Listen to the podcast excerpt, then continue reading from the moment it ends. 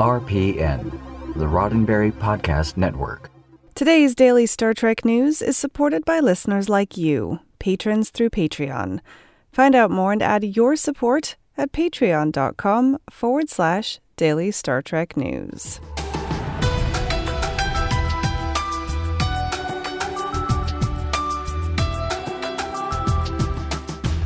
Hello and welcome to your daily Star Trek news from the Roddenberry Podcast Network. I'm Allison Pitt, and today is Tuesday, October 29th, 2019. On today's show, Brent Spiner talks about returning to Data at Destination Star Trek. The first Star Trek novel set in the Kelvin timeline is due out next year, and the CBS and Viacom merger is closer than ever and ahead of schedule. All this plus the week's Trek trivia coming up next.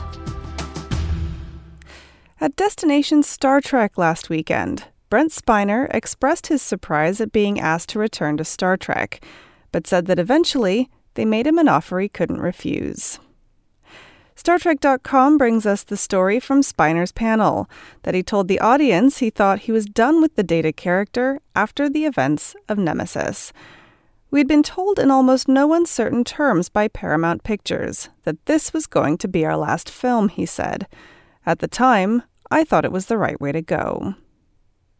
When Sir Patrick Stewart revealed in 2018 that he was returning to the franchise, Spiner said he didn't expect to be a part of the new project. He said, Patrick just said to our original cast that he was doing a show and it's not Next Generation there was no indication from him that any of us would be a part of it in any way. But eventually, the call came, and Spiner joked with the audience at Destination Star Trek about how that call went. He said, I assumed they wanted me to play Picard because I can. I've gotten younger, I'll last longer. So they said, Well, would you have any interest in playing Data again? And I said, Make me an offer I can't refuse. Which apparently they did because Spiner will be reprising his role as Data when Star Trek Picard premieres in January 2020. More than 10 years after the premiere of Star Trek 2009, the Kelvin timeline is getting its first original novel. Trek Core announced on Twitter the first Star Trek Kelvin timeline novel, originally slated as Refugees from author Alan Dean Foster and retitled The Order of Peace at STLV 2019, is now called The Unsettling Stars and will arrive in April 2020. From publisher Simon & Schuster, who it should be noted is owned by Viacom, the new novel is the first original Star Trek novel by author Foster – his previous Star Trek work includes the Star Trek Log series of novelizations of the animated series and the novelizations of Star Trek 2009 and Star Trek Into Darkness. The synopsis of the plot of The Unsettling Stars reads Taking place in an alternate timeline created when the starship Kelvin was destroyed by a Romulan invader from the future, this bold new novel follows Captain James T. Kirk and an inexperienced crew commandeering a repaired USS Enterprise out of space dock for a simple shakedown cruise. When a distress call comes in, the Enterprise must aid a large colony ship of alien refugees, known as the Paranorian, who are under siege by an unknown enemy. But Kirk and his crew will find that the situation with the peaceful Paranorian is far more complicated than they bargained for, and the answers as to why they were attacked in the first place unfold in the most insidious of ways.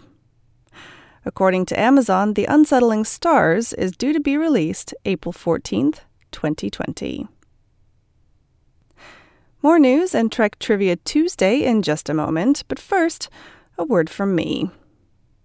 This show is supported by people just like you, listeners who pledge their support on patreon.com. From just $1 a month, my patrons help me keep the show going by covering my production costs so I can concentrate on bringing you the latest Star Trek news every weekday. If you would like to join in and help support the show, there's no better time than now. Patreon charges supporters starting on the first of the month so if you sign up to support Daily Star Trek News this week, your support gets to me that much quicker. So please, head to patreon.com forward slash daily Star Trek news today and pledge your support. That's patreon.com forward slash daily Star Trek news. And a big thanks to you for supporting this show. The holding company of both CBS and Viacom, National Amusements, has voted to approve the merger of the two companies, which is now expected to proceed earlier than expected. The merger was announced back in August and originally expected to close by the end of the year. Now, according to a piece by The Hollywood Reporter, the National Amusements vote has paved the way for the deal to close. Viacom and CBS said in a statement yesterday that the merger is now expected to close by early December. Since the merger was announced, both CBS and Viacom have been plagued by dropping share prices, even prompting Viacom CEO Bob Bakish to defend the combined company's strategy at the Vanity Fair New Establishment Summit last week. But Shari Redstone, part of the Redstone family who own National Amusements and who will be the chairman of the board of Viacom CBS when the merger is finalized, remains optimistic about the new company's future. At a conference hosted by the Wall Street Journal last week, she said, I think a lot of times when people talk about scale, they talk about market cap. But scale matters whether or not you have the capability to make quantity of content and quality of content. Between the library that we have, the $13 billion spend on content every year, we can compete with the best of them. There's still no indication from the Star Trek Global franchise group about how the franchise will look when the films, currently licensed to Paramount Pictures, a subsidiary of Viacom, and the television series, currently owned by CBS, are back together under the same roof. And now, the moment you've all been waiting for it's Trek Trivia Tuesday.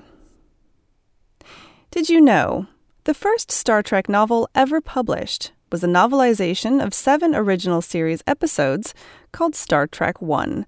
The compilation was written by accomplished science fiction novelist James Blish and was first published in 1967. Blish would go on to write 11 more compilations of novelizations, some with the help of his wife, J.A. Lawrence. The last compilation, Star Trek 12, was published in 1977, two years after Blish's death. So, now a trivia question for you. While James Blish wrote several Star Trek novelizations, he only wrote one original Star Trek novel. What was it called? Find out on Friday's episode of Daily Star Trek News. Now, don't forget that both Priority One and Mission Log will be broadcasting live this evening. Priority One is up first, broadcasting the live recording of the show that you'll hear when it comes out on Friday. Get a peek behind the scenes and hang out in the chat room. That's at 8 p.m. Eastern, 5 p.m. Pacific on Facebook, Twitch, YouTube, and Twitter. Head to PriorityOnePodcast.com for details. Then at 10 p.m. Eastern, 7 p.m. Pacific, it's Mission Log Live. Ken Ray and John Champion discuss Trek topics with a special guest, and they're taking your calls so that you can be part of the discussion too. Head to facebook.com forward slash Mission Log Pod for more. Well, that's it for today's daily Star Trek news from the Roddenberry Podcast Network. For more great Star Trek podcasts, be sure to check out podcasts.roddenberry.com. This show is supported by people like you, patrons through Patreon. Find out more and add your support at patreon.com forward slash daily Star Trek news. If you'd like to get in touch with me, just shoot me an email at info at dailystartreknews.com or find the show on Facebook, Twitter, and Instagram at Daily Trek News. I'm back tomorrow with more of the Star Trek news you need to know, and this week in Trek history. I'm Allison Pitt. Live long and prosper. Podcast.roddenberry.com, the Roddenberry Podcast Network.